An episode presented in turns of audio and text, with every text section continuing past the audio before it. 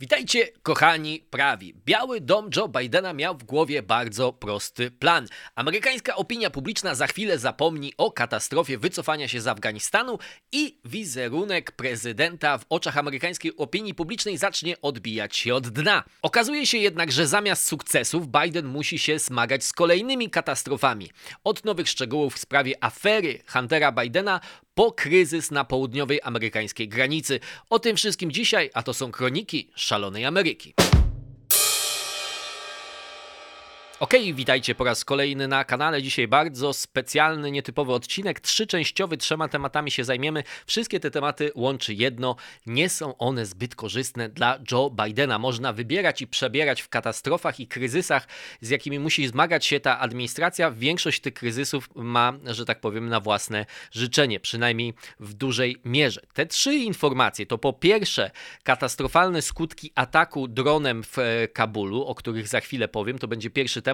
Drugi temat to kryzys na południowej amerykańskiej granicy. Haitańczycy, tysiące, właściwie dziesiątki w tej chwili już tysięcy Haitańczyków w okolicach teksańskiej miejscowości Del Rio koczują i Amerykanie za bardzo nie wiedzą, jak sobie z tym kryzysem poradzić. I trzeci temat to potwierdzone informacje, o których wcześniej się tylko mówiło na podstawie laptopa Huntera Bidena, że Joe Biden mógł uczestniczyć w, że tak powiem, zyskownym biznesie, który polegał na sprzedawaniu wpływów przez Huntera Huntera Bidena. Te trzy rzeczy, jak chcecie, umieszczę pod spodem e, timestampy, czy takie czasy, że możecie sobie skakać, do której części sobie chcecie i już teraz zaczynamy. Ale zanim zaczniemy, czasem muszę, kochani, o tym przypomnieć. Ostatnio trochę mi ograniczono zasięgi. Jeżeli uważacie, że to jest najlepszy podcast, najlepszy vlog o polityce amerykańskiej w internecie, to dajcie temu wyraz, zostawcie łapkę w górę, pozdrowienia dla suk, cokolwiek innego, a jeśli nie subskrybujecie, to subskrybujcie, bo kto nie subskrybuje, ten potem ma problemy bardzo yy, istotne. A teraz już przechodzimy do rzeczy. No dobrze, więc jak dobrze pamiętacie, e, w Kabulu podczas ostatnich dni ewakuacji miał miejsce zamach, w którym na lotnisku konkretnie Hamida Karzajego e, w Kabulu zginęło 13 amerykańskich żołnierzy. Potem administracja Bidena wykonała dwa uderzenia. To jest ważne, żeby pamiętać, żeby tych dwóch uderzeń między sobą nie mylić. Za chwilę o tym jeszcze powiem. E, pierwsze uderzenie było wymierzone w terrorystów z ISIS-K, a właściwie z ISK należałoby mówić, bo taka mała dy dygresja, nie mam na nie czasu, ale i tak ją zrobię. To znaczy ISIS to jest państwo islamskie w Iraku i Syrii, wcześniej w Iraku i w Lewancie, jakoś tak inaczej ta nazwa brzmiała, więc trochę bez sensu mówić w ISIS-K, bo Khorasan, który jest, jakby odpowiada za to K, to też jest nazwa geograficzna, więc to tak jakby mówić państwo islamskie w Iraku i Syrii w Khorasanie, czyli namysłowi to jest państwo islamskie po prostu w Khorasanie. Koniec dygresji. W każdym razie w tym pierwszym ataku miało zginąć dwóch terrorystów właśnie, jak mówię Amerykanie z ISIS-K, czy z państwa islamskiego w Korasanie.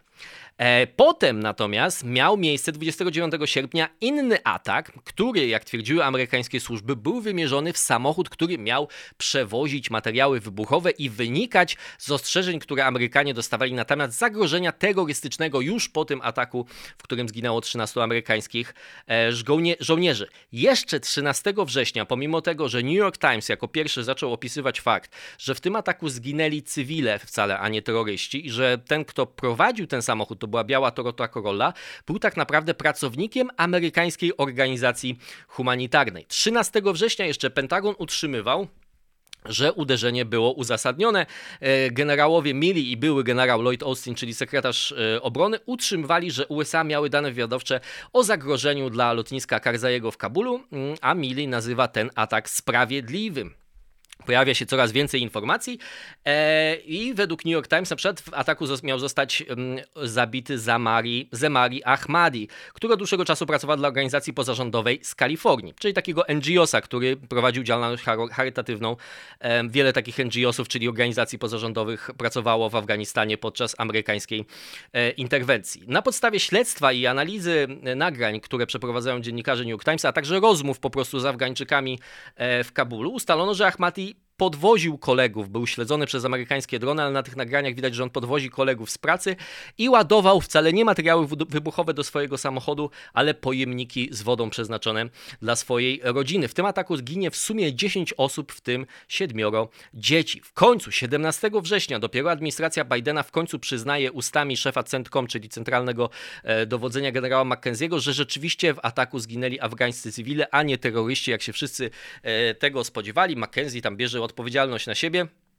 New York Times jakby pisze też o konsekwencjach całego tego ataku z tym związanych e, i pisze, że rodzina Ahmadiego, która potem no, musiała podać do informacji, ponieważ jak twierdzą, nikt im nie wierzył, że to właśnie on zginął w tym ataku i że to nie był terrorysta, to jakby przeżyła podwójną tragedię, bo najpierw został oskarżony członek ich rodziny, że mm, współpracował z terrorystami z państwa islamskiego w Korasanie, a potem dodatkowe zagrożenie się pojawiło po tym, jak cała prasa zaczęła podawać jego nazwisko i wyszedł na jaw fakt powszechnie, że on współpracował z Amerykanami więc teraz cała rodzina może być zagrożona przez talibów. To taka dodatkowa konsekwencja tego wszystkiego, co się wydarzyło.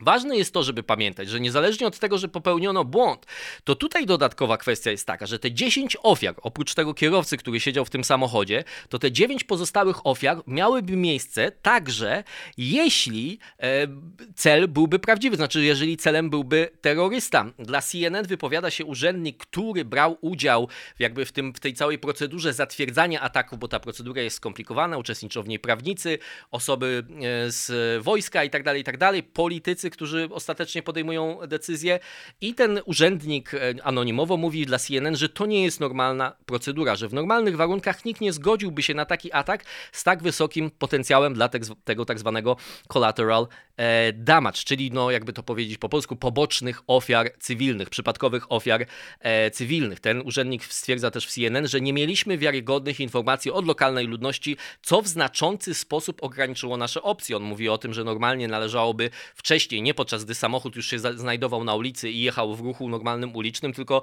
zanim ten kierowca wsiadł do tego samochodu, należałoby dokonać na niego uderzenia, ale widocznie te informacje wywiadowcze i e, dowództwo wojskowe amerykańskie i polityczne było tak spanikowane, że takiej racjonalnej oceny nie, e, nie dokonało. Czyli jeszcze raz chcę to podkreślić. I tak te dziewięć osób, w tym siedmioro dzieci, zginęłoby w tym ataku, nawet jeśli za kółkiem siedziałby e, terrorysta, bo po prostu to są ofiary poboczne. Ludzie, którzy którzy stali na ulicy, robili coś innego i tak No i teraz konsekwencje polityczne całej tej sytuacji. Po pierwsze, mocno podważona, jeżeli ktokolwiek miał jeszcze wiarę w wiarygodność urzędników tej administracji, to mocno ta wiara została podważona, tym bardziej, że co chwilę mamy te relacje o tym, że Biden nie odpowiada na pytania, że jego urzędnicy nie odpowiadają na pytania, że utrzymują pewne rzeczy w tajemnicy, kiedy wszyscy już tak naprawdę w przypadku tego ataku wiedzieli, że no nie ma innej możliwości niż to, że po prostu zginęli niewinni e, cywile, a tym bardziej tutaj wiarygodność jest podważona także w kontekście tego pierwszego ataku, w którym rzekomo miało zginąć dwóch bojowników wysokich rangą państwa islamskiego w Korasanie. Dlatego, że wątpliwa sytuacja jest dlatego, że zwykle w przypadku takich ataków administracje poszczególne podają tożsamość tych wysokich rangą bojowników organizacji terrorystycznych. Tutaj tej tożsamości nie poznaliśmy, nie poznaliśmy też wielu szczegółów tego ataku, więc pozostaje takie pytanie, czy także ten atak, tylko tutaj może nie było po prostu śledztwa albo nie było środków, żeby przeprowadzić śledztwo dziennikarskie. Także w przypadku tego ataku mieliśmy do czynienia z czymś, co zostało po prostu sparta czone.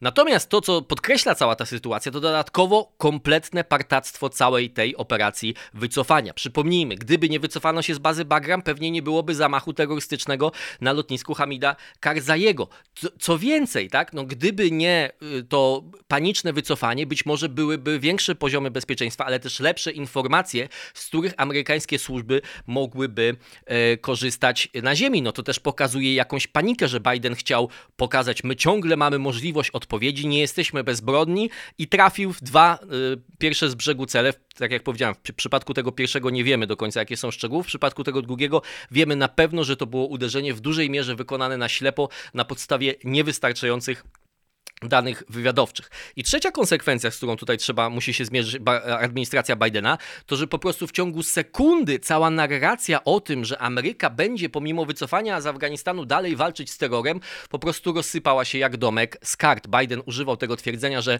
zachowamy over the horizon capabilities, tak? czyli możliwość uderzania jakiegoś rakietowego czy za pomocą dronów ponad horyzontem, czyli gdzieś Amerykanie będą inni, na przykład na Bliskim Wschodzie, prawda, w Omanie czy na, w innych bazach i przyleci dron i odpowiednio odpowiedniego terrorystę zabije. Ale po, to, to się rozsypało tak samo jak rozsypała się teza, że Al-Kaida już jest pokonana i nie ma jej w Afganistanie, bo doskonale wiemy, że Al-Kaida jest w Afganistanie i że jest coraz więcej państwa islamskiego w Korasanie, czyli w Afganistanie. E, I to jest jakby pokazuje marność tej całej koncepcji i, i, fałszywość tej koncepcji, bo oczywiście Stany Zjednoczone posiadają technologię dronów i tak dalej, która pozwoli im uderzać na cele w Afganistanie, ale kluczowym komponentem każdej takiej akcji są dane wywiadowcze, które trzeba otrzymać od swoich współpracowników, a czy to amerykańskich wojsk, czy współpracujących Afgańczyków, którzy są po prostu na ziemi i te koordynaty, szczególnie jeżeli uderzenie ma być w obszarze zabudowanym czy zamieszkanym, to te koordynaty muszą być bardzo precyzyjne. Poza tym trzeba odróżnić białą Toyotę Corollę, którą jedzie e, pracownik jakiejś organizacji humanitarnej, od białej Toyoty Corolli, którą może jechać terrorysta. Wszystkiego z nieba nie da się zobaczyć. I to moim zdaniem powinno być bardzo niepokojące dla amerykańskiej e, opinii e, publicznej. I to jest ostatnie pytanie, które się tutaj pojawia. Co, czy to oznacza, że tej informacji na temat tej białej Toyota Corolli dostarczyli talibowie? Bo pamiętajcie, że Mili i wszyscy ci generałowie najwyższej rangu mówili o tym otwarcie, że wtedy, kiedy będzie to w naszym interesie, będziemy współpracowali z talibami w operacjach antyterrorystycznych, tak? Więc czy talibowie są jedynymi sojusznikami i jaka wartość jest tej operacji tych informacji wywiadowczych, które oni dostarczają. No a ostatnia rzecz, którą, którą wskazują też amerykańscy publicyści, jak e, mimo wszystko lajtowo czy ulgowo została potraktowana administracja Bidena. Owszem, to dziennikarze New York Timesa doszli do tej prawdy, ale cała jakby publicystyka, która jest wokół tego, ma zupełnie inny charakter niż gdyby to był Trump, lub nie daj Boże, gdyby podobnego błędu dopuściły się, dopuścił się Izrael na przykład w strefie gazy, tak? Wtedy byśmy mieli do czynienia, czy to specjalnie, czy nie. W przypadku Bidena to się mówi tylko, no popełnili błąd, panika, trudno, tak? Fog of war, mgła wojny, nikt nic nie wiedział, nikt nic nie robił, no ale coś próbowali, przynajmniej no potem może popełnili błąd, że kłamali, ale zupełnie inny charakter ma to, niż gdyby to na przykład zrobił republikański prezydent lub tak jak powiedziałem Izrael. To też jest bardzo ciekawe w tym kontekście. Przechodzimy do drugiego tematu. Ok, znowu rozpaliła się sytuacja na południowej granicy USA. Ona właściwie z kryzysem migracyjnym, jak pokazują statystyki, do których sobie za chwilę sięgniemy, mamy praktycznie cały czas do czynienia. Teraz natomiast sytuacja, która stała się trochę medialna w miejscowości Del Rio, to jest miasteczko w Teksasie po amerykańskiej stronie rzeki Rio Grande, yy, zgromadziło się dziesiątki, no 15 tysięcy co najmniej nielegalnych migrantów. Większość z nich to są Haitańczycy. E, co ciekawe, e, w niektórych przygranicznych miastach miasteczkach w Meksyku, właśnie w tych okolicach e, po stronie meksykańskiej, właściwie jest już w tej chwili więcej Haitańczyków niż e, Meksykanów, niż, niż tubylców. E, mamy sytuację, w której ci migranci założyli pod mostem międzynarodowym, który jest ponad rzeką Rio Grande w tym miejscu, takie obozowisko. Właściwie służby amerykańskie tego w dużej mierze nie kontrolowały. Potem trochę kontrolę przywrócono, ale w tej chwili ciągle mamy do czynienia z sytuacją, gdzie administracja Bidena mówi, że granica jest zamknięta, a ci migranci przechodzą sobie swobodnie z jednej strony na drugą, bo jakby koczują po stronie amerykańskiej i czekają. Wielu z nich ma takie bileciki, czy jak to powiedzieć, y, karneciki, e, w której kolejności zostaną aresztowani oficjalnie zatrzymani przez amerykańskie służby, ale wracają do Meksyku po zaopatrzenie, po e, produkty spożywcze itd., itd., itd. Jeżeli chodzi o sam fakt, to jest fenomen też, który jest dosyć ciekawy tych Haitańczyków. Oczywiście w Haiti ostatnio było, na Haiti było trzęsienie ziemi, dokonano zamachu mm, na prezydenta, jest oczywiście cała, porządek polityczny jest całkowicie zdestabilizowany, ale myślę, że 95% tych Haitańczyków to nie są ludzie, którzy uciekli właśnie w wyniku tych ostatnich wydarzeń, a raczej to są ludzie, którzy trafili do niektórych państw Ameryki Południowej pod 2015 roku w wyniku trzęsienia ziemi wcześniejszego, no i jakby słabych warunków ekonomicznych na Haiti. Bardzo wielu z nich trafiło do Chile. Amerykańska jakby i powiedzmy to otulina medialna amerykańskiej administracji podaje takie oficjalne przyczyny, dlaczego nagle taki mamy do czynienia z, taką, e, z takim wzrostem tych, tych przybyć haitańskich na południową granicę, no że był COVID, więc pogorszyły się warunki gospodarcze i Haitańczycy, którzy i tak zajmowali najniższe szczeble w tej drabinie gospodarczej tych państw, takich jak e, Chile w Ameryce Południowej, stracili pracę, nie mieli z czego się utrzymać, trudności ekonomiczne, a poza tym e, były też zmiany przepisów azylowych w tych niektórych państwach i dlatego oni się nagle mm, tam wszyscy udali.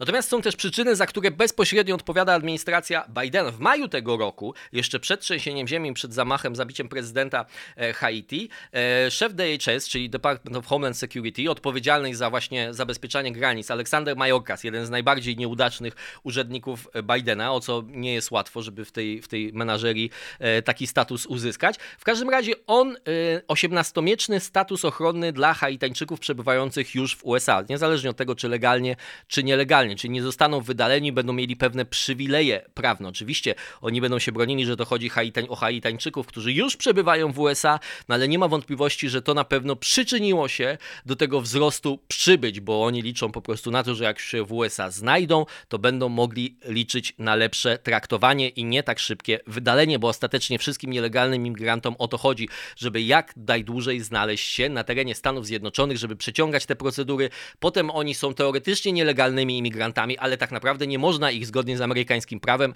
a na pewno nie w większości liberalnych sądów w Stanach Zjednoczonych, wydalenie ich już nie jest wtedy takie proste. No i druga przyczyna związana z, z administracją to jest tak, oczywiście pan Majorkas, trzeba być uczciwym, teraz mówi nie odbywajcie tej podróży, nie zostaniecie wpuszczeni, ale trzeba pamiętać, że w lutym jeszcze, zaraz po tym jak administracja Bidena em, e, obrała, że tak powiem, rządy w Białym Domu, to pan Majorkas mówił nie przybywajcie teraz i George Stephanopoulos, dziennikarz, pyta go na pewno chce pan powiedzieć, nie przybywajcie jeszcze teraz, bo musimy przygotować te wszystkie ośrodki dla migrantów i tak dalej. Może po prostu niech pan powie, nie przybywajcie, koniec, kropka. On powie, nie, nie, nie przybywajcie jeszcze teraz, jeszcze jest trochę za, e, za wcześnie. Czyli ta administracja wysyłała mieszane sygnały do migrantów i fakt pozostaje taki, niezależnie od intencji aktualnych administracji, e, wynika to z wywiadów przeprowadzanych przez amerykańskich dziennikarzy z migrantami na granicy, spora część z nich przybywa tam w przeświadczeniu, które wzmacniają w nich też ci kojoci, czyli przemytnicy po prostu, którzy prowadzą ich przez te różne e, tereny, że administracja Bidena wpuszcza ludzi do Stanów Zjednoczonych, że zmienił się prezydent, już nie jest Trump, który budował mur, teraz jest Biden, który jest sympatyczny i on nas wszystkich tam wpuści. Administracja Bidena rzeczywiście używa w tej chwili tak zwanych przepisów e, wynikających z Title 42, czyli tytuł 42, który wprowadził e, Trump i one pozwalają w ekstraordynaryjnym czy specjalnym trybie w związku z zagrożeniem covidowym wydalać e, migrantów poza granice Stanów Zjednoczonych. Latają samoloty do Port-au-Prince, czyli stolicy Haiti i tam ci migranci są przewożeni. Ale jak wynika z nieoficjalnych informacji, do których dotarło Associated Press, urzędnik celny powiedział anonimowo Associated Press, że Haitańczycy są wpuszczani na wielką, wielką skalę. To dotyczy podobno tysięcy ludzi na teren USA z informacją, że w ciągu 60 dni mają stawić się w sądzie e, imigracyjnym. Wiemy, jak to zwykle się e, kończy. Jeżeli chodzi teraz o ogólny obraz, to chciałem Wam pokazać dwie statystyki, które dotyczą skali tego problemu migracyjnego, nie tylko tego punktowego kryzysu w miejscowości Del Rio, który dotyczy Haitańczyków e, i tym podobnych. Dobrze, jak spojrzymy sobie na te statystyki, to są trzy e, podstawowe kategorie. Encounters, czyli napotkania, tak? czyli ile strażnicy graniczni napotkali i zatrzymali w istocie mm, imigrantów nielegalnych na amerykańskiej południowej granicy. To jest statystyka, która dotyczy właśnie tych wszystkich napotkań i zatrzymań w sensie ogólnym, którą teraz tak, ta niebieska linia pokazuje zatrzymania w roku 2021, pomarańczowa to jest rok 2019, w którym był porównywalny kryzys, przynajmniej y, w jakim, do jakiegoś stopnia z tym. Ta pomarańczowa to jest rok 2020, czyli rok poprzedni, ostatni rok rządów Donalda Trumpa. Jak sobie porównamy pierwszą rzecz 2019 z 2020, no to widzimy, że e, skuteczne okazały się te antyimigracyjne e, czy antymigracyjne, operacje Trumpa zmierzające do tego, żeby ograniczyć migrację przynajmniej do pewnego e, stopnia. Natomiast to, co jest charakterystyczne w roku 2000 2021, to że nie mamy spadku tych zatrzymań i napotkań imigrantów na granicy po maju, bo zwykle w tych miesiącach letnich następował radykalny spadek, tak jak to widzimy w 2019, 144 tysiące napotkań w maju, ale już w czerwcu 104 tysiące i 81 tysięcy w lipcu. Tutaj mamy w maju 180 tysięcy, e, w czerwcu mamy 189 tysięcy, a w lipcu mamy 213 tysięcy w ostatnim miesiącu, dla którego mamy dane, to jest 209 praktycznie tysięcy napotkań na południowej granicy amerykańskiej. Dlatego powinien nastąpić spadek, czyli bo cały czas Biden tłumaczył, że jest sezonowość, czyli w zimniejszych miesiącach więcej imigrantów udaje się na granicę, no bo są większe szanse przetrwania, można uniknąć upałów, ale ta cała teza o sezonowości Bidena e, upada, dlatego że widzimy ciągły wzrost w miesiącach następujących po, e, po maju, co oznacza, że mogą być inne przyczyny, nie tylko pogoda i nie tylko obiektywne warunki ekonomiczne, na przykład przykład postrzeganie, że administracja Bidena jest pod kątem imigracji administracją liberalną. Druga rzecz, y, która jest w tym kontekście ważna, którą też chciałem Wam pokazać, to jest stosunek, y, jak mamy te encounters, czyli napotkania na granicy, powiedzmy to, to mamy dwie podstawowe reakcje, które służby mogli. Jedno to jest apprehension i to jest wyrażone tym, tym takim szarym tutaj słupkiem, i expulsion, czyli wydalenie. Apprehension to jest zatrzymanie do dalszego, że tak powiem, procesowania, czy ktoś złoży wniosek azylowy, czy inne e, rzeczy mogą się z nim zdać. Jak zobaczymy w maju 2020 roku jeszcze, tylko 7% ze wszystkich napotkań to były zatrzymania, czyli 93% napotkanych imigrantów było wydalane poza amerykańską granicę. Ta liczba, tu jest styczeń 2021 roku, kiedy Joe Biden obejmuje prezydenturę i w styczniu to jest 17% już jest zatrzymanych, natomiast to sukcesywnie wzrasta i już 53% w lipcu 2021 roku to są zatrzymani. I tak jak podkreślałem, kluczowa rzecz dla każdego imigranta, któremu je, i którym ja nie odmawiam naprawdę, słuchajcie, żadnych ludzkich kategorii. To są nieszczęścia i tak dalej, i tak dalej. Dużo o tym by można było mówić i to są straszne historie. Ja je czytam, wam też polecam, żebyście się z tymi historiami za, yy, zapoznali. Natomiast kluczowa rzecz w strategii przetrwania każdego imigranta to jest jak najdłużej pozostać w Stanach Zjednoczonych, bo to daje im największą szansę. Bo oczywiście, tak jak powiedziałem, e, paradoks amerykańskiego prawa w tej chwili polega na tym, że tak naprawdę bycie nielegalnym imigrantem nie oznacza, że jak spotkasz policjanta, czy jak spotkasz jakiegokolwiek innego urzędnika publicznego, to natychmiast po kilku dniach będziesz wydalony, bo jesteś nielegalnym imigrantem. To tak naprawdę jest osobna kategoria statusów, którym ludziom przyznawane są świadczenia socjalne, opieka zdrowotna, nawet zasiłki covidowe. W Nowym Jorku nielegalni imigranci do 15 tysięcy e, miesięcznie, przepraszam, źle powiedziałem, 1500 dolarów miesięcznie mogli pobierać nielegalni e, imigranci. I teraz trzeba to jasno powiedzieć. Załóżmy taki scenariusz, chociaż jak powiedziałem, ja w niego nie wierzę i uważam, że on jest nierealistyczny, że Biden nie odpowiada, w, przynajmniej w 100% bezpośrednio na pewno nie odpowiada za to, co się dzieje. Są pewne obiektywne warunki, które tych ludzi wypychają i popychają w stronę Stanów Zjednoczonych. Natomiast fakt jest taki, że administracja Bidena jest najgorszą administracją w sensie kontekstu politycznego, która powinna być powołana do radzenia sobie z całym tym kryzysem. Dlatego, że Biden nie może wprowadzić żadnych reform amerykańskiego prawa, żadnego zaostrzenia przepisów imigracyjnych, żadnego zaostrzenia żadnych e, rozporządzeń wykonawczych, dlatego że zeżar, zeżre go radykalna lewica, która jest jego zapleczem politycznym. I to jest bardzo proste. Co będzie widoczne także w drugiej części, jak powiem e, o symbolicznym wymiarze całego tego kryzysu i tej sytuacji, do czego teraz właśnie przejdziemy. No więc wymiar symboliczny. W pewnym momencie z miejscowości Del Rio, prasa oczywiście, tak, tak jak u nas na granicy z Białorusią, prasa się tam udała, zaczęła robić zdjęcia i w pewnym momencie wychodzą na jaw opublikowane są zdjęcia, które prasa opisuje, że oto strażnicy konni na, znaczy strażnicy na koniach biczami rozganiają oczywiście czarnych, co prowadzi dodatkowe skojarzenia haitańskich e, migrantów. Prasa interpretuje to jako używanie biczy. Demokratyczna członkini Izby Reprezentantów, jedna z najbardziej doświadczonych, Maxine Waters, to przypomina czasy niewolnictwa. Jane Saki, która mówi na briefingu prasowym, czyli rzeczniczka Białego Domu, to jest obrzydliwe i mówi, to nie jesteśmy my, to nie są nasze wartości. I to jest rzecz niesłychana, dlatego że oczywiście potem pokazuje się, że oni tak naprawdę nie używali biczy, tylko mieli w rękach długie takie, jak to się nazywa, e,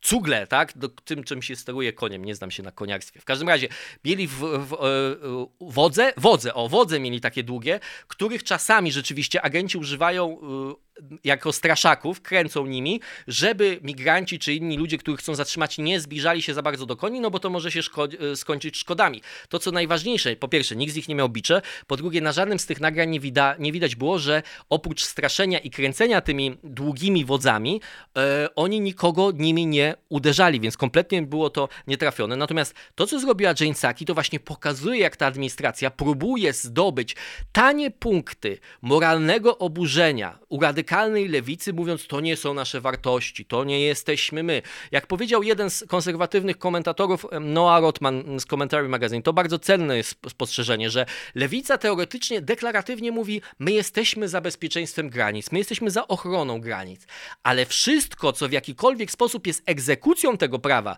czyli faktycznym odpychaniem ludzi z zagranicy, nie wpuszczaniem ludzi przez granicę, stawianiem ogrodzeń czy interwencjami służb granicznych, które naprawdę były w bardzo trudnej sytuacji, ponieważ po prostu były zdecydowanie miały mniejszość, w mniejszości liczebnej były i były po prostu byli o krok od tego, żeby zostać po prostu stratowani e, w tej sytuacji, to oni mówią, nie, to jest obrzydliwe, to przypomina e, czasy niewolnictwa. Tak jak powiedziałem, tym bardziej jest to obrzydliwe, że ta sytuacja w ogóle wyglądała inaczej. Skrytykował administrację szef Związku Strażników e, Granicznych. I to jest też ciekawe, co robiła amerykańska prasa, bo tu była taka zabawa w głuchy telefon albo w kotka i myszkę, jak kto woli, tak? Bo były nagle, wszyscy mówili, że biczami. Potem okazało że to nie są bicze i zamiast powiedzieć, fałszywie napisaliśmy, że biczami rozganiano czarnych, prawda, tam tych, co miało budzić skojarzenia oczywiście z czasami niewolnictwa i nadzorcami nad plantacjach, to napisano, że używano obiektów przypominające bicze, czyli whip-like objects, tak dokładnie to było. Czyli innymi słowy, prasa też jest uzależniona od tworzenia tych e, szantaży moralnych na podstawie obrazków okrucieństwa na granicy. W Polsce widzimy to samo, które mają przechylić szale oczywiście opinii publicznej na stronę pro-imigracyjną. E, Natomiast to jest jeszcze dodatkowy kontekst całego tego rzeczy. To były te sugestie, że to są biali, e, pilnują tych granic, oczywiście potomkowie nadzorców niewolników i oni czarnych przepędzają. Tylko prawda jest taka, że duża, duża część tych e, oficerów Border Patrol, czyli Straży Granicznej, to są latynosi tak naprawdę wywodzący się z lokalnych społeczności e, w Teksasie. Zresztą podobnie było w przypadku tych 13 amerykańskich żołnierzy, którzy stracili życie w tym zamachu w Kabulu. Pięciu z nich, jak jeden z e, e republikańskich e, kongresmenów czytał listę wszystkich ofiar, ta lista można też, możecie też sobie znaleźć ją w internecie, to pięć nazwisk co najmniej to są nazwiska latynoskie. Dlaczego to jest ważne? Dlatego, że coraz bardziej, i to już było widać w wyborach 2020 roku, latynosi zaczynają wyzna być wyznawcami, oczywiście nie w większości, ale spora część, istotna część wartości konserwatywnych związanych z patriotyzmem, z bezpieczeństwem granic, z mniejszą imigracją, a przynajmniej z kontrolowaną imigracją i tak. I coraz częściej Latynosi stanowią to zaplecze tych służb, których etos opiera się na patriotyzmie pewnym, czyli armii, czyli właśnie e, Straży Granicznej. I tu, w tych kategoriach wyborczych, to już widać w pewnych małych próbkach w Teksasie, szczególnie w tych przygranicznych hrabstwach, czy w tych przygranicznych powiatach, jak ktoś mi kazał mówić, counties tak zwanych.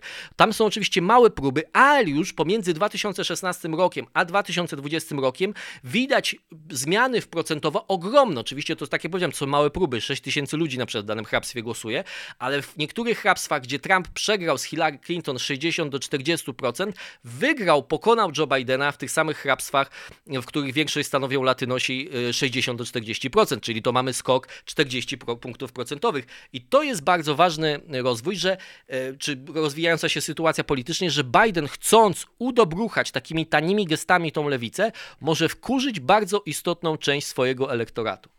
Okej, okay, ostatnia część tego filmiku, czyli afera, samogęsta afera Huntera Bidena. Od razu polecam Wam filmik o interesach chińskich, głównie interesach Huntera Bidena. Jak chcecie sobie to obejrzeć, to serdecznie wam, Was do tego zachęcam. Natomiast przypomnijmy o co chodzi. Jak wiecie, przed wyborami była afera z laptopem, jak to mówił ktoś, kto to powiedział? Chyba Trump albo Giuliani, laptop from hell, prawda? Że laptop z piekła e, przed wyborami, którą media wyciszyły. Laptop, który Hunter Biden zostawił w zakładzie naprawczym w rodzinnym stanie Bidenów w Delaware e, trafił w ręce ostatecznie Rudego Giulianiego. Rudy Giuliani przekazał ten laptop New York Post. Media potem stwierdziły, że o, tam są jakieś rzeczy, ale właściwie to nie wiadomo, co tam jest, a poza tym to Rudy Giuliani i tak dalej. Trzy wymówki zastosowano istotne które miały być e, dla prasy tej i prasy tej takiej tradycyjnej, ale też dla social mediów, które skutecznie cenzurowały tą historię i to było główne para fałszerstwo wyborcze, czyli wpływ na e, e, przebieg wyborów, tak? czyli można powiedzieć manipulacja wyborcza, może nie fałszerstwo, manipulacja świadomością społeczną na pewno. Więc te trzy per preteksty wymówki brzmiały tak. Pierwsza wymówka to nie wiadomo było skąd się wziął ten laptop. Ten właściciel zakładu potem zamknął ten zakład, był trochę szemraną postacią. W przekazywanie tego laptopa zamieszany był Steve Bannon, też dla oczywiście lewicy szemrana postać, no ale też miałem jacyś chińscy biznesmeni nawet byli w to zaangażowani, Giuliani był w to zaangażowany, nie wiadomo jak to trafiło i tak dalej, i tak dalej. Ja tylko mówię, że tak, takich, takiej wymówki, takiego pretekstu, takiego wybiegu używano, chociaż tutaj należy zauważyć, że ani Hunter Biden, ani Joe Biden w żadnym momencie nie zaprzeczyli, że ten laptop należy do e, Huntera Bidena i w żadnym momencie nie zaprzeczyli żadnym z publikowanych treści. Tak? To jest kluczowe.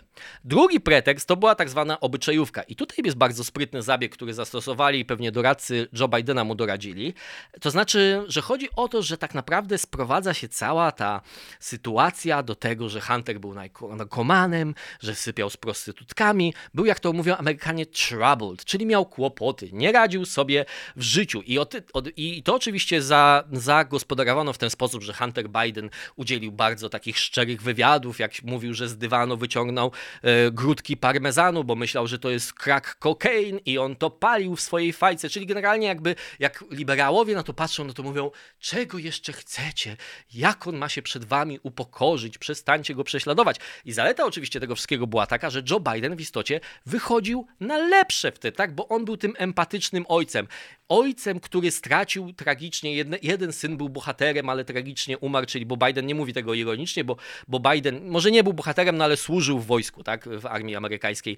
E, i umarł tragicznie i tak dalej, pozostawiając swoje dzieci, wnuki, którymi Joe Biden musi teraz się opiekować jako taki zastępczy ojciec, no a drugi syn, ten, ten, ten pełen kłopotów, walczący ze swoimi demonami Hunter. I w samym środku Joe Biden, który jest tym empatycznym dziadkiem, który wszystkich rozumie i stara się tą całą rodzinę utrzymać w tak zwanej e, kupie. Trzecia, trzeci, najmniej istotny z dzisiejszego punktu widzenia, trzecia wymówka czy wybieg, to jest, że to była akcja obcych służb. Została taka przeprowadzona w ogóle sytuacja, że 50 byłych pracowników służb stwierdziło, że ujawnienie tych materiałów ma typowe cechy operacji informacyjnej rosyjskich służb. Podpisali taki specjalny list, byli tam byli doradcy do spraw służb specjalnych Trumpa, byli z innych administracji itd., tak itd. Tak to, co ciekawe, to jest to, że oni ten wniosek wyciągnęli tylko na takiej podstawie, że no wiecie, widzieliśmy, co robią służby, prawda, że one mają kompromaty, to jest kompromitujące, więc teoretycznie mógłby to być kompromat rosyjskich e, służb. Ciekawe, że w tym zdaniu, które przeczytałem, nie jest napisane, że to jest akcja dezinformacyjna, tylko że jest akcja informacyjna, bo oni też tak naprawdę nie wiedzieli, czy te informacje są prawdziwe, czy nie, a raczej myślę, że jakby mieli obstawić swoje własne pieniądze, to większość z nich postawiłaby, że te informacje są prawdziwe. Trzy, trzecia ta wymówka, ją właściwie nie należy się przejmować, bo to była wiadoma polityczna akcja tuż przed wyborami, żeby jakoś podeprzeć Bidena, żeby on przypadkiem nie przegrał z Trumpem. Natomiast jedynka i dwójka, Czyli to, że skąd jest ten laptop i czy to jest wszystko prawda, co na nim się znajduje. I dwa, że to chodzi tylko o obyczajówkę, Hunter spał z prostytutkami i ćpał krak, y, zostały w ostatnim czasie postawione w nowym świetle. Po pierwsze, Jedynka. Pochodzenie laptopa i tych informacji. Wiarygodność tych materiałów została potwierdzona przez portal Politico. Nie mamy żadnych nowych informacji, zresztą New York Post słusznie to zauważa, że teraz wszyscy mówią, że są nowe informacje, podczas gdy tak naprawdę po prostu inna dziennikarska e, jednostka czy organizacja potwierdziła to samo, co New York Post pisał od początku, więc należy im e, przyznać rację po prostu w tej sytuacji. Natomiast o tyle to jest istotne, że dziennikarze Polityko uzyskali potwierdzenie z innego źródła od osoby, która niezależnie od tego laptopa z Delaware miała dostęp do maili Huntera Bidena i potwierdziła ich autentyczność. Po drugie, drugie yy, potwierdzenie jest takie, że szwedzkie służby, które miały część maili Huntera Bidena, opublikowały je i z innymi mailami Huntera Bidena to, co opublikowały szwedzkie służby, jest to zgodne. Czyli innymi słowy, zawartość laptopa, który został pozostawiony w zakładzie naprawczym w Delaware, została skoroborowana, czyli z innych źródeł potwierdzona, że taka właśnie była. I druga wymówka, że to nie jest tylko obyczajówka. Chodzi o co? Chodzi o to, i o tym mówię sporo w tym filmiku, jak Hunter Biden wykorzystywał pozycję polityczną swojego ojca, żeby się bogacić. Dwa maile, które są z tym związane. W 2015 roku Wadim Pożarski pisze maila, to jest doradca Burizmy, czyli tej firmy, gdzie e, Hunter Biden zasiadał w zarządzie i pobierał nie wiadomo za co e, ileś tam 10 tysięcy dolarów miesięcznie. Dziękuję Hunterowi za możliwość spotkania z jego ojcem. Kim jest jego ojciec w tym czasie? Wiceprezydentem Stanów Zjednoczonych w administracji Baracka Obamy. W 2017 roku jest inny mail, w którym grupa współpracowników Huntera dy dyskutuje to, jak, ma zostać, jak mają zostać podzielone udziały w nowym przedsięwzięciu wspólnym z chińską firmą energetyczną. I tam pada to zdanie, o którym na pewno już słyszeliście, że 10, czy w domyśle rozumiem 10%, będzie trzymał H, czyli Hunter, jak się domyślamy, dla dużego misia. Ja to tłumaczę, żeby tak bardziej, wiecie, tak, jak to w aferach Platformie pewnie by używano takiego sformułowania, a w angielskim mówią big guy, czyli dużego gościa. Myślę, że można powiedzieć dla dużego misia. Czyli w domyśle dużym misiem jest chyba Joe Biden. Nie ma większego misia. E, ciekawa jest w ogóle ta historia, jak próbowano rozmontować całą tą historię. Że Washington Post i mm, zatrudnił tak swoich, swoich fact-checkerów, czyli sprawdzających prawdziwość jakichś informacji, to kolejna sytuacja, w której ci fact-checkerzy, którzy czasem robią dobrą robotę, bo sprawdzają dane, których nikt inny nie sprawdza, ale są też instrumentalnie wykorzystywani do obrony polityków lewicy. E, najpierw oni mówią, że nikt, nikt nie było takim spotkaniu, bo Biden e, znalazł swój kalendarz. Mówimy o spotkaniu z Pożarskim w 2015 roku i tam nie było nic ten. Ale potem, gdy zaczęły wychodzić nowe informacje, przyznali współpracownicy Bidena, że Biden rzeczywiście była taka kolacja i że Biden na chwilę na nią wpadł. I autor tego fact-checkingu z Washington Post pisze, że w tej historii jest dużo mniej niż ludzie sobie wyobrażają. Czyli najpierw mówią, jak słusznie zauważa James Freeman z Wall Street Journal, więc najpierw mówią, że materiały są tak obciążające, że muszą być częścią operacji wrogich służb, a potem jak się okazuje, że te materiały są prawdziwe, to mówią, ale one nie są wcale obciążające, tak? No, nie można mieć ciastka i y, zjeść ciastka. To co jest ciekawe. I ostatnia rzecz, która mówi w, całym, w całej tej sytuacji Huntera Bidena, że Hunter Biden, nie wiem czy to wiecie, ale pewnie większość z was to wie, został malarzem, ma nową pasję, maluje obrazy, piękne obrazy e, i tak dalej i będzie je sprzedawał. Biały Dom podobno podjął taką decyzję, że, że nazwiska kupujących te obrazy będą anonimowe. Sebastian Smith to jest krytyk z nagrodą, krytyk sztuki z nagrodą, który otrzymał nagrodę Pulitzera, bardzo szanowany, ocenił chyba dla e, Washington Post, że dzieła Huntera mogłyby zawisnąć w jakiejś kawiarni. Oceniając oczywiście jakość ich artystyczną, ale nikt nie dałby za nie więcej niż 1000 dolarów. Natomiast według wstępnych cen e, czy, czy szacunków, niektórzy są gotowi nawet 500 tysięcy dolarów zapłacić za te, nie chcę powiedzieć bohomazy, bo może facet jest naprawdę wspaniałym artystą, ja tam oglądałem, to taki, jakaś taka, taki polog dla, dla ubogich, może tak można powiedzieć, czy jakaś taka abstrakcyjna, delikatnie sztuka, takie mazy, mazy, mazy. W każdym razie, e, to jest bardzo ciekawy kontekst, tak? Czy pomimo tylu faktów, które wyszły na światło dziennie od książki Petera Schweizera, o którym mówię we wspomnianym filmiku, który wam polecam, e, Secret Empires, e, po te rewelacje z, Huntera, z laptopa Huntera Bidena, po wszystkie inne szczegóły, które znamy na temat powiązania kariery politycznej Joe Bidena z biznesami Huntera Bidena, Hunter Biden znowu znalazł sposób, w jaki sposób wzbogacić się na karierze politycznej swojego ojca. Być może ci, którzy kupują te obrazy, mają jakiś w tym interes poza tym, że są miłośnikami wspaniałego artysty, który w przeszłości palił parmezan. Dobrze, moi drodzy, to wszystko. Trochę dłużej dzisiaj, ale mam nadzieję, że wszystkie trzy tematy Was zainteresowały. Subskrybujcie, lajkujcie, komentujcie, pozdrawiajcie, suki. Do zobaczenia.